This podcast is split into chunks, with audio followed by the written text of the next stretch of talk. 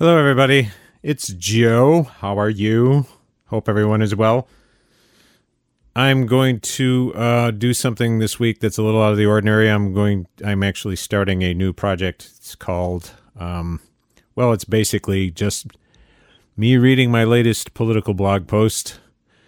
I'm tentatively calling this Furious Rants, but we'll see if that name sticks. I'll probably put it on a different feed um, than this, but I'm launching it on Strange Sound just to uh, see how it works. It's basically just the audio version of my political blog, and you can find that political blog at big-green.net.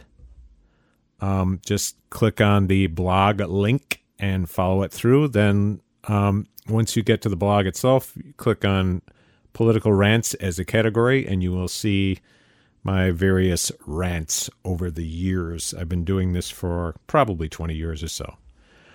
So, this is political rants. I mean, furious rants. Let's call it furious rants for now. Lying in State, February 5th, 2021.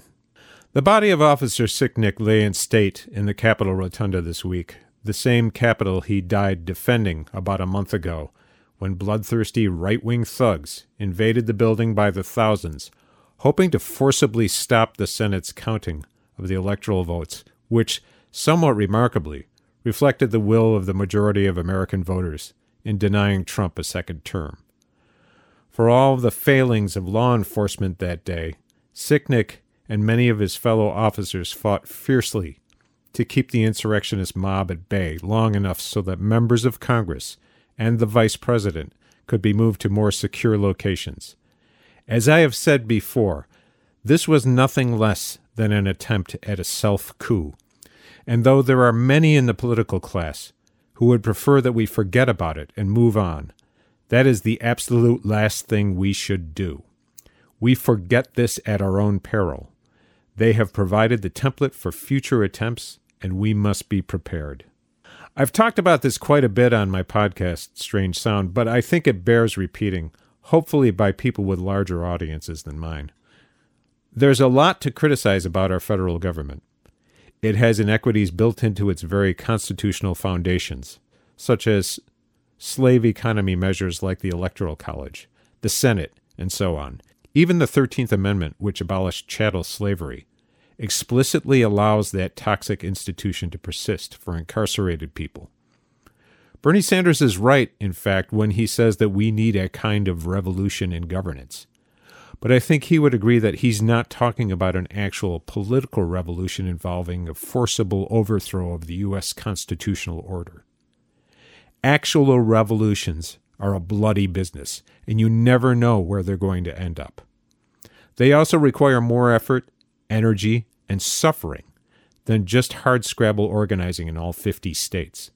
So, from a left perspective, in my humble opinion, overthrow of the national government is a bad idea and an unnecessary one for the promotion of positive change. That's the left. The right, on the other hand, are bomb throwers. The people who attacked the Capitol last month were bent on autocracy. They had been fed the big lie for years, with a ramp up over the course of the 2020 campaign. The election is rigged. Vote by mail is rife with fraud.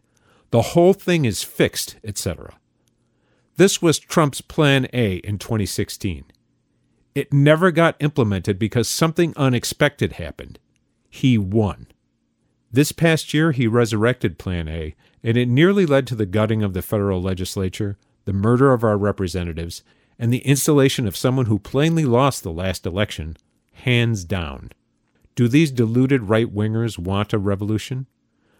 I don't know, but they almost got one, and that is some pretty scary shit. For all the defense bluster our government puts out on a regular basis, all the posturing on terrorism, all the billions it spends on war materiel, it seems somehow powerless to stop a bunch of white Americans from trashing the center of government. Plainly, all that anti terrorism prep, like that clause in the 13th Amendment, was not meant for Whitey. Rest in peace, Officer Sicknick, and condolences to your family. We'll have to work harder to ensure that his loss was not in vain. Love you all. Joe. For more on these rants, if you prefer the text version, go to big-green.net and click on the blog link. You will find my political rants there. Thanks very much for listening. We'll see you next time.